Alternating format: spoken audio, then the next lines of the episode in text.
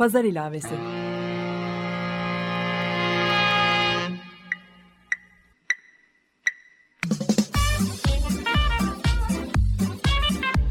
...1936'dan günümüze 80 yıllık bir zaman tüneli.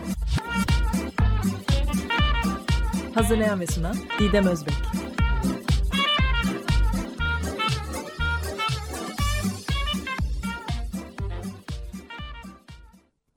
İyi akşamlar sevgili Açık Dergi dinleyicileri. 1936 gündemini günümüze bağlayan Pazar ilavesinin 46. bölümünü dinlemektesiniz.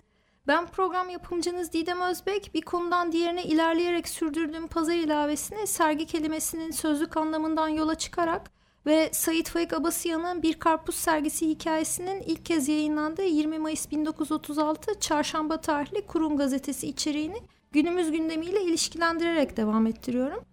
2012'den beri üzerine çalıştığım çok katmanlı bir görsel sanat projesinin sözel çevresini Açık Radyo'da sergiliyorum. Bugünkü pazar ilavesinde sizlere 20 Mayıs 1936 Çarşamba tarihli Kurum gazetesinde tefrika olarak yer alan liseler için imtihan talimatnamesini dinleterek başlamak istiyorum. Her zaman olduğu gibi bizlere bu haberi Levent Üzümcü okuyacak. Devamında Eğitim Sen İstanbul Bir Nolu Şube Başkanı Hüseyin Özev'i konuk edeceğim. Aslında ben onu konuk etmeyeceğim, o beni konuk ediyor. Çünkü bu kaydı şu an Eğitim Sen'in şubesinde gerçekleştiriyoruz. Ve burası şu an çok kalabalık. Özellikle bu son dönemde görevden alınan öğretmenler için itiraz dilekçeleri hazırlanıyor.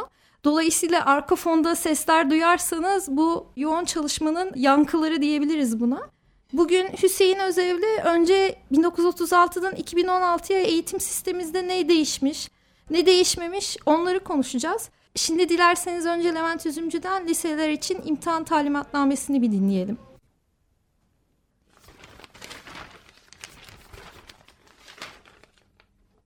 Kurun İstanbul Çarşamba 20 Mayıs 1936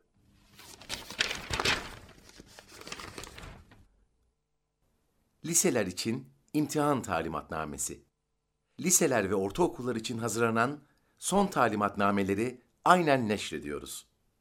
Başı dünkü sayımızda. Birinci ve ikinci sınıfta iki yıl kalanlar. Madde 47. Lisenin birinci veya ikinci sınıfında okula devam ederek ve sınavlara girerek iki yıl üst üste sınıf geçmeye muvaffak olmayan talebeler kendilerine bir belge verilerek liseden çıkarılırlar. Bu gibiler A. Aynı cinsten olan resmi okullara alınmazlar. B hususi liselerde bir yıl daha kaldıkları sınıfa devam ederler veyahut bir okula devam etmeksizin evlerinde hususi olarak çalışırlar. Bu talebeler ders yılı sonunda kültür direktörlüğünün göstereceği resmi bir okulda kaldıkları sınıfın bütün derslerinden sınav geçirmeye mecburdurlar. Bu sınavda muvaffak olanlar resmi veya hususi okulda tahsillerine devam etmek hakkını kazanırlar. Madde 48. Herhangi bir sınıfta üst üste iki yıl kalmış sayılmak için talebenin her iki yılda da okula devam etmiş olması ve sınavlara girmiş bulunması şarttır. Üçüncü sınıfta kalanlar. Madde 49. Üçüncü sınıfın birinci defa yapılan bütünleme sınavları neticesinde yalnız bir dersten ilişiği kalmış olan talebeler ertesi yıl liseye devam etmezler, müteakip yılın haziranında yalnız ilişiği bulunduğu bir dersten sınava alınırlar. Bu sınavda muvaffak olmuş sayılmak için en az 5 numara almış olmak şarttır. Sınavda muvaffak olmayan talebelere bir belge verilerek okulla ilgileri kesilir. Madde 50. Lise 3. sınıf talebesinden Haziran sözlü sınavında dönenler veyahut Eylül bütünleme sınavında birden fazla derste muvaffak olamayanlar, bir yıl daha asli talebe gibi son sınıfa devam ederek bütün sınavlara girerler. Madde 51. Son sınıfta iki yıl devam etmiş olanlardan Eylül bütünlemesinde yalnız bir dersten ilişiği kalanlar, ertesi yılın Haziranında yalnız bu dersten sınava alınırlar. Bu sınavda en az 5 numara alarak muvaffak olanlara liseyi bitirme diploması verilir. Sınavda muvaffak olamayanlara bir belge verilerek okul ile ilgileri kesilir. Lise olgunluk sınavı. Madde 52. Liseden bitirme diploması almış olanlardan üniversite veya başka yüksek okullara gideceklerin olgunluk diploması almaları şarttır. Bu diploma olgunluk sınavında muvaffak olanlara verilir. Sınav nerede ve ne zaman yapılır? Madde 53. Olgunluk sınavı her yıl biri Haziran, diğeri Eylül'de olmak üzere iki defa yapılır. Madde 54. Talebeler olgunluk sınavlarını tahsillerini bitirdikleri lisede veya Kültür Bakanlığı'nın göstereceği bir okulda yaparlar. Sınav Komisyonu Madde 55 Olgunluk sınavı, sınav yapılan lise direktörünün veya Kültür Bakanlığı'nca tayin edilecek bir zatin nezareti altında yapılır. Olgunluk sınavını yapmak üzere bakanlıkça her ders veya her ders grubu için üçer zattan mürekkep ayrı birer komisyon teşkil olunur. O dersin veya ders grubunun öğretmeni bu üç kişilik komisyona girer. Madde 56. Sınav gününde bir engel yüzünden sınava gelemeyen öğretmen veya mümeyyizlerin yerine lise direktörü uygun göreceği öğretmenleri memur edebilir. Hangi derslerden sınav yapılacağı? Madde 57. Lise olgunluk sınavı iki nevidir. 1. Fen kolu olgunluk sınavı, lisenin fen kolundan liseyi bitirme diploması almış olanlara mahsustur. 2. Lise edebiyat olgunluk sınavı, lisenin edebiyat kolundan liseyi bitirme diploması almış olanlara mahsustur. Fen kolu olgunluk sınavı şu ders gruplarından yapılır. 1. Türkçe bir kompozisyon. 2. Riyaziye. 3. Fizik, kimya. 4. Tabiiye. Edebiyat kolu olgunluk sınavı şu ders gruplarından yapılır. 1. Türkçe bir kompozisyon. 2. Edebiyat. 3. Tarih coğrafya. 4. Felsefe ve içtimaiyat. Madde 58. Her ders yılının Haziran ve Eylül devrelerinde açılacak lise olgunluk sınavlarında fen konunun riyaziye, fizik kimya ve tabiye, edebiyat konunun da edebiyat, tarih coğrafya gruplarının olgunluk sınavı sorularının bu grupların hangi kısımlarından seçileceği ders yılının başında ilan edilir. Madde 59. Türkçe kompozisyon sınavı yazılı, diğer derslerin sınavları hem yazılı ve hem sözlü olacaktır. Madde 60. Türkçe kompozisyonu sınavının tam notu 10'dur. Öteki derslerin veya ders gruplarının tam notları 10'ardır. Madde 61. Türkçe kompozisyon sınavında muvaffak olmuş sayılmak için bir dersin sınavından en az 5 almak lazımdır. Diğer derslerin veya ders gruplarının sınavında muvaffak olmuş sayılmak için sözlü sınavda en az 4 alınması ve yazılı ve sözlü sınavda alınan notların yekününün en az 10 olması gerekir. Madde 62. Felsefe ve içtimaiyat veya riyaziye gibi grup halinde bulunan derslerin grup içindeki her bir dersine ayrı ayrı not verilmeyip her ders grubu için yalnız bir not verilir. Arkası var.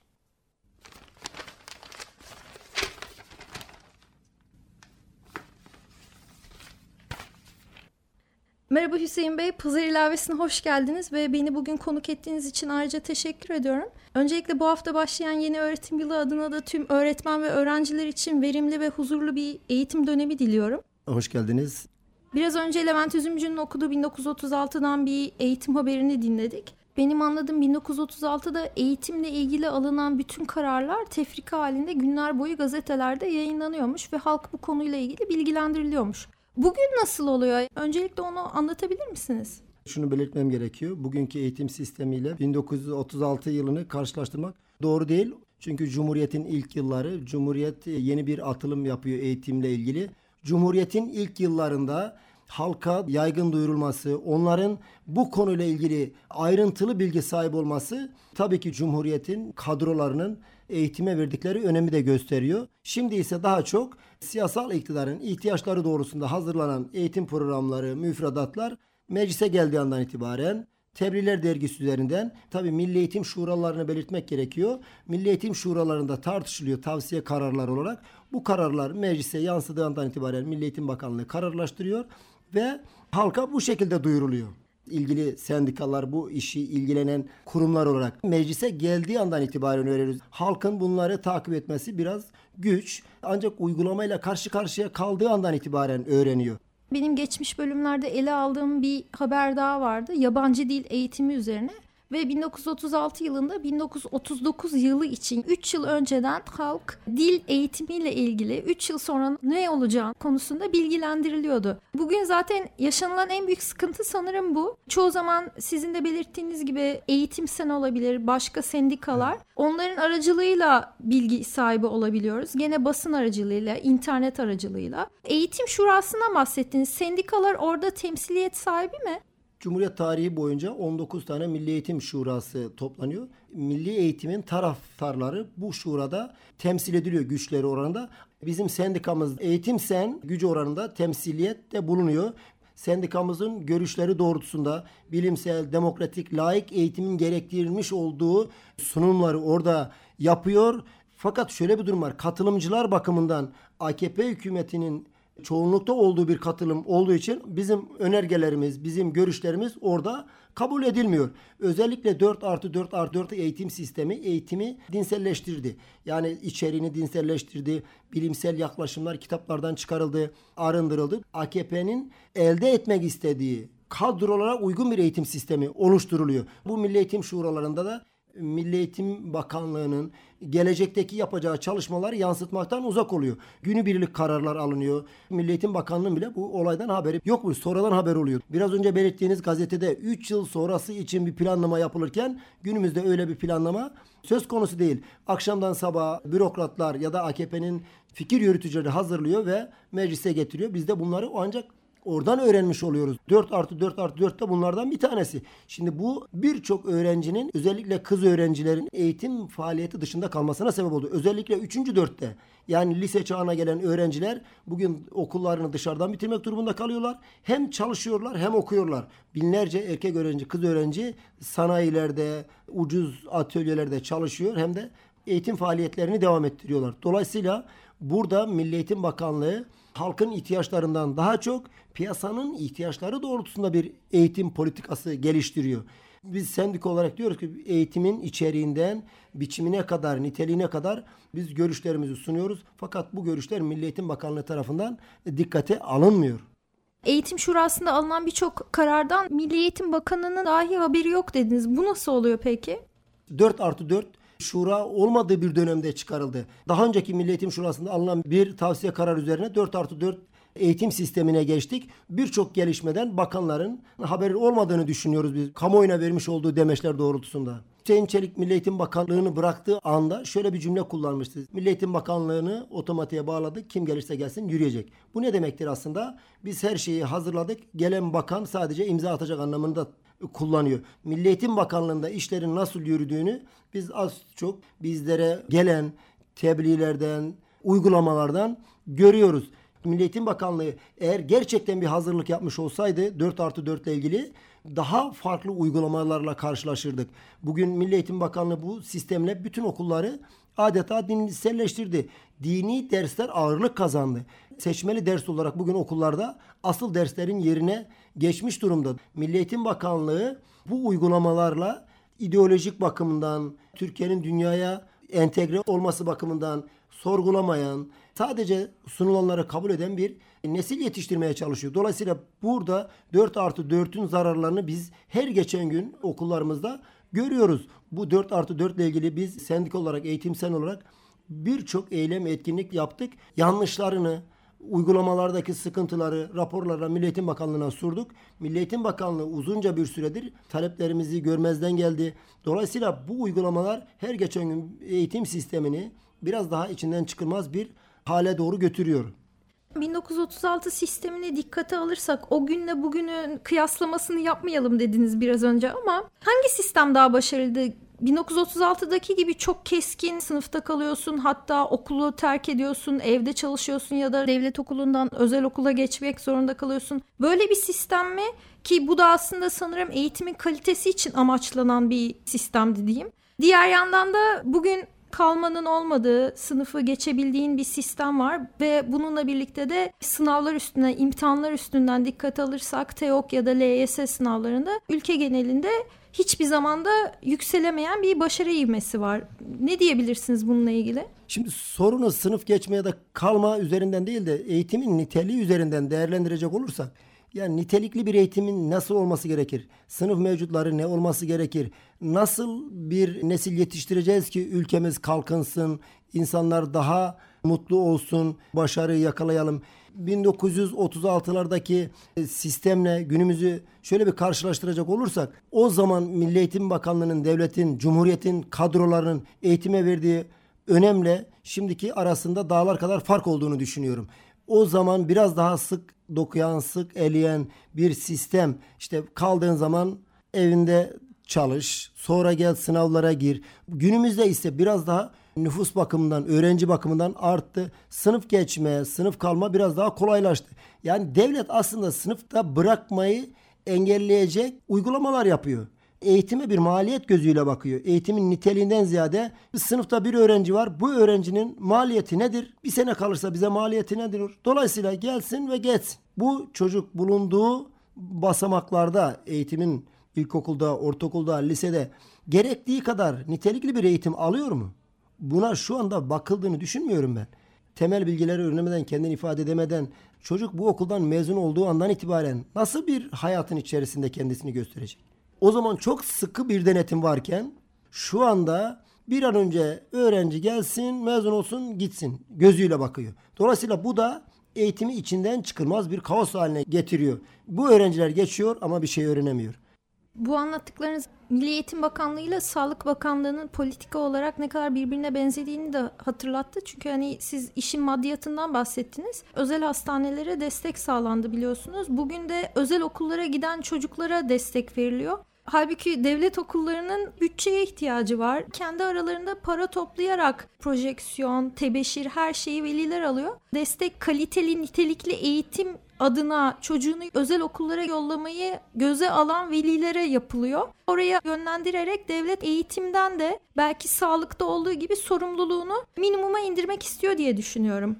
Milli Eğitim Bakanlığı özel okul oranlarını artırmak amacıyla her türlü desteği özel okullara veriyor. Biz bunu en yakından yaşıyoruz. Devlet kendi okuluna herhangi bir kaynak vermiyor. Okulun şu anda bütün ihtiyaçları öğretmen maaşının dışında hizmetler dahil, fotokopi dahil birçok giderleri veliler tarafından karşılanıyor. Burada devlet kendi okullarına bakmıyor, bütçe ayırmıyor. Sadece öğretmen maaşıyla bu okulların döndüğünü düşünüyor. Hiçbir velinin okula katkı vermemesi gerektiğini düşünüyoruz biz. Çünkü veli vergisini veriyor. Üzerine düşen vatandaşlık görevlerini yapıyor. Daha iyi bir okulda eğitim görsün istiyor çocuğu. Ama devlet buraya bir herhangi bir katkı sağlamıyor. Veliler tarafından karşılanıyor. Yani eğitimin finansman boyutu da bir anlamda sağlıkta olduğu gibi velinin sırtına yıkılmış durumda. Devlet buradaki asli görevini, sağlık görevini, eğitim görevini kendi üzerinden atarak velilerin sırtına yıkmış durumda. Bu kesinlikle doğru değildir. Para toplarsa okulda hizmet var. Toplayamazsa içinden çıkılmaz bir durum oluşuyor. Dolayısıyla devlet burada bütçeden kendi okuluna iyi bir kaynak aktaracak. Soracak bir okula senin ihtiyacın nedir? Ödeneğini gönderecek. Müdür de veliyle, öğretmen de veliyle karşı karşıya gelmeyecek para konusunda. Bugün itiraz eden, eğitimin parasız, bilimsel, demokratik olmasını isteyen sendikamız Eğitim Sen devlet tarafından hedefe konuluyor. Bu doğru değildir. Biz parasız, bilimsel, demokratik bir eğitim savunuyoruz. Veli para vermesin istiyoruz. Bütün giderleri devlet tarafından karşılansın istiyoruz. Devlet kendi okuluna kaynak aktarması gerekir. Özel okula değil. Özel okula gönderebilen velinin zaten ekonomik durumu vardır. Bunu ödeyecek gücü vardır. Devletin ekstradan buraya para vermesine gerek yoktur. Bu büyük bir haksızlık. Özel okula gidiyor ve eğitime katkı parası alıyor. Bu haksızlık değil mi memleketimiz açısından? Tekrar 1936'ya dönersek orada olgunluk sınavından bahsediyor. Bugünün eşdeğeri sanırım TEOK ya da LYS sınavları. Merkezi sınavlarla milyonlarca kişinin aynı gün sınava tabi tutulduğu imtihanlar bunlar ve öğrencinin bilgi seviyesini ölçmek için aynı zamanda aslında okulların, öğretmenlerin çünkü büyük bir rekabet de var özellikle özel okul seviyesinde. Nitelik açısından devlet okulu ya da özel okullarda bütün bu imkanlar, imkansızlıklar arasında makas ne kadar açılıyor? Günümüzde yapılan bu sınavların eşit koşullarda yapılmadığını düşünüyoruz biz. Düşünelim bütün imkanları sağlanan bir özel okulla hiçbir imkanı bulmayan bir normal lise, meslek lisesi ya da imam hatip lisesi aynı koşullarda aynı sınavlara giriyor. Bu öğrenciler aynı koşullarda yetişmedi. Burada makas gittikçe açılıyor. Fakir ailelerin çocukları, işçi sınıfının çocukları, emekçilerin çocukları bu koşullarda yarışmak durumunda kalıyor ve maalesef eleniyor. Bunların gidebileceği okul türleri de meslek liseleri ve imam hatip liseleri. Bütün liseler Anadolu Lisesi'ne dönüştürüldü. TEOK da bu rekabetçi ortamda gerekli başarıyı gösteremeyen öğrencinin gidebileceği okul türü dayatılan okul türü gidebileceği demeyelim meslek lisesi ve imam hatip lisesi ve açıktan okuma şartının dışında bir okul türü kalmıyor. Bu eğitim sistemiyle devam ettiği müddetçe de en iyi okullara parası olan, en iyi koşullarda eğitim yapan özel okullar ön plana çıkıyor. Eğitim eleme usulü olmaması gerekir. Ama günümüzde bunların hiçbiri öğrencilere maalesef sağlanamıyor. Birçok okulda öğretmen sıkıntısı var. Ders ortamları farklı, imkanları kısıtlı, laboratuvarları yok. Bu öğrencilerle bütün imkanlarının sağlandığı okulların öğrencileri aynı koşullarda rekabete tabi tutuluyor ve maalesef elenen, sistemin dışına itilen işçilerin, emekçilerin çocukları olduğunu düşünüyorum ben. 1936'da devlet okulunda başarısız olanı özel okula yolluyorlarmış. Bugün aynı taktiği özel okullar devlet okuluna yollayarak ya da hani daha az tanınmış bir özel okula yollayarak çözümlüyorlar ki kendi prestijleri korunsun. O noktada bu yaz hiç beklenmedik bir şey oldu. 15 Temmuz'un 16 Temmuz'a bağlandığı gece ve ertesinde Türkiye yeni bir ülkeye uyandı diyelim. Tabii ki hiç istenmeyen, beklenmeyen olaylardı. Bununla beraber birçok okul da kapandı ve birçok okul kapanınca öğrenciler de okulsuz kalıyor. Yani okuldan atılma gene bu 1936 tarihli haberde belirtildiği gibi farklı bir şekilde gerçekleşti. Öğretmenler işsiz kaldı o okulların öğrencileri hangi okullara ne koşullarda yerleştirildi beni en çok üzen endişelendiren kendim de bir anne olarak çocuğum okula gidiyor. Bu konuda çok düşünceliyim açıkçası. Bunun etkileri nasıl olacak ülke genelinde? Tabii ki sizin birçok öğretmen üyeniz de e, işten atıldı ama ondan önce öğrencilerin hakkı, velilerin hakkı adına Türkiye'de bir örgütlenme var mı? Belirttiğiniz gibi 15 Temmuz gecesi ülkemiz AKP hükümetinin büyük ortağı tarafından bir darbeye maruz kaldı. Darbe olduğu andan itibaren biz eğitim sen olarak karşı geldik. Biz biliyoruz ki tarihsel süreç içerisinde bütün darbelerden mağdur olan işçiler, emekçiler bizim örgütlerimiz. Daha biz 12 Eylül darbesine maruz kaldığımız dönemde TÖBDER'in mallarına el konmuştu. Üyeleri, yöneticileri sürgün edilmişti, cezaevlerine girmişti. Hala biz o dönemden kalan gayrimenkullerimizi alamadık. Hala onun mücadelesini yürütüyoruz. Bu darbeye de biz karşı geldik. Çünkü darbe karşıtı bir sendikayız biz. Darbeyi desteklemek asla söz konusu değil. Okullar kısmına ve veliler, öğrenciler kısmına gelecek olursak AKP hükümeti büyük ortağının bütün mal varlıklarını, okullarını, yurtlarını kapattı. Bu okullarda çalışan öğretmenleri de açığı aldı meslekten attı. Darbeyi destekleyen, darbe taraftarı olan bir yargılanma sonucunda ceza alması gerekir. İnsan Hakları Evrensel Beyannamesi'ne, ülkemizin hukuk sistemine, dünyanın hukuk sistemine aykırı olarak bu öğretmenler herhangi bir yargılanmadan suçlu oldular. Öğrenciler de suçlu oldu. Okulu kapatıldı. Özel okullar özellikle ortaokul, lise ve ilkokul kısmındaki öğrencileri başka okullara naklettiler. Ama özellikle üniversiteleri kapatıldı. Burada da Milli Eğitim Bakanlığı bu öğrencilere de başvurun ben seni bir üniversiteye yerleştireceğim dedi. Ne kadar yerleştirildi, ne kadar yerleştirilmedi, kim nereye gitti kesinlikle bizim bilgimiz yok. Bir açıklama da yapılmıyor. Buradaki mağduriyet çok fazla. Bir veli düşünün. Cemaatle ya da herhangi bir dini vakıfla ilişkisi yok. Ama çocuğunu mahallesinde bir özel okul var ve tırnak içinde iyi eğitim verdiğini düşünüyor. Buraya göndermiş. O gün okul kapandı. Veli de mağdur oldu. Çevresinde fişlendi. Öğrenci de mağdur oldu. Ekonomik olarak da zor durumda kaldı. Buraya ödediği paralar tekrar ödenmiyor.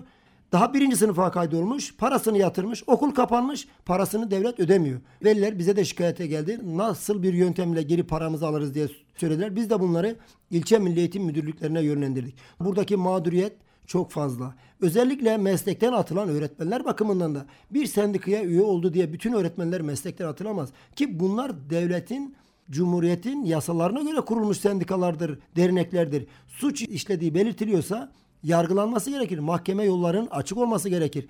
Bugün bunların hiçbiri yapılmadan meslekten atılıyor, okullar kapatılıyor. Hukuk, meclis devre dışı bırakılmış durumda. Haziran döneminde okullar kapanırken tekrar görüşmek üzere deyip gülücüklerle, sevgiyle ayrılan çocuklar ve öğretmenler Eylül ayında okullar açıldığında öğrencilerine kavuşamadılar. Bu büyük mağduriyet de yaşatmış durumda. Hukuk merci, yargılama merci, mahkeme süreci, savcılık süreci, sorgu süreci yaşanmadan açığa alınıyor bu öğretmen arkadaşlarımız. Dolayısıyla burada bunların derhal geri dönmesiyle ilgili taleplerimizi, dilekçelerimizi başvurduk. E, biraz önce siz açılışta da belirttiniz. Şu anda şubemizde açığa alınan öğretmen arkadaşlarımız hukuksal mücadeleyi başlatmak amacıyla toplandık. Yarın da Milli Eğitim Müdürlüğü'ne hep beraber müracaat edeceğiz. Bu hukuksuzluğun ortadan kaldırılmasına yönelik. Bu hafta başlayan eğitim yılında bir mağduriyet daha var. Sanırım ders kitapları da yok ortada. Bu ortaklık üzerinden bu ders kitaplarını kim hazırlamış, nasıl hazırlanmış ki bugün artık dağıtılamıyor? Ben bunu da anlayamıyorum. Milli Eğitim Bakanlığı'nın kitaplarının ne kadar özensiz hazırlandığını biz biliyoruz aslında. Uzunca bir süredir biliyoruz. İçeriğiyle biliyoruz, görselleriyle biliyoruz, cinsiyetçi bakış açısıyla biliyoruz, ırkçı bakış açısının yansıtılmasıyla biliyoruz, kadın düşmanı bakış açısıyla biliyoruz, bilimsel düşüncelerin buradan ayıklandığıyla biliyoruz. Dünya kültürünün, dünya edebiyatının, kitaplarının günümüz İslamcı ideolojiye döndürülerek içeriğinin değiştirildiğini biliyoruz. Dolayısıyla bu ortaklık o kadar çok fazla ki bunları AKP'nin elemesi çok zor. Nereden çıktığını da tahmin edemiyor.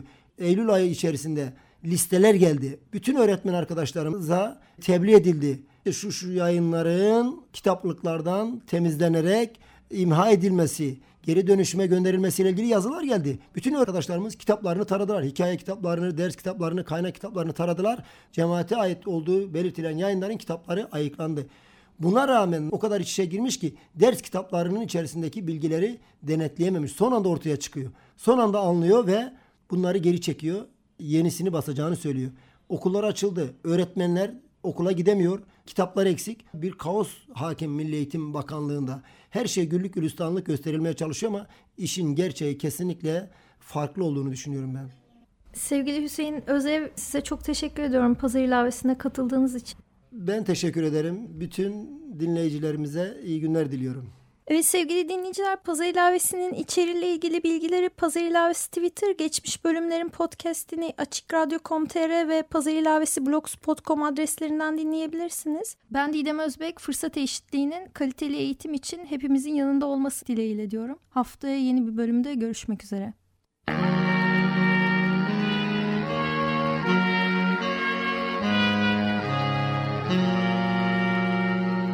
Pazar ilavesi.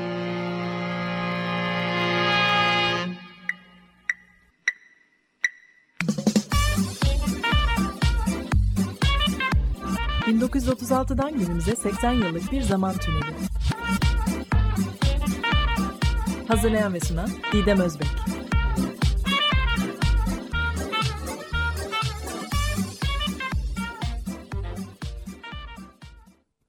Açık Radyo program destekçisi olun. Bir veya daha fazla programa destek olmak için 212 alan koduyla 343 41 41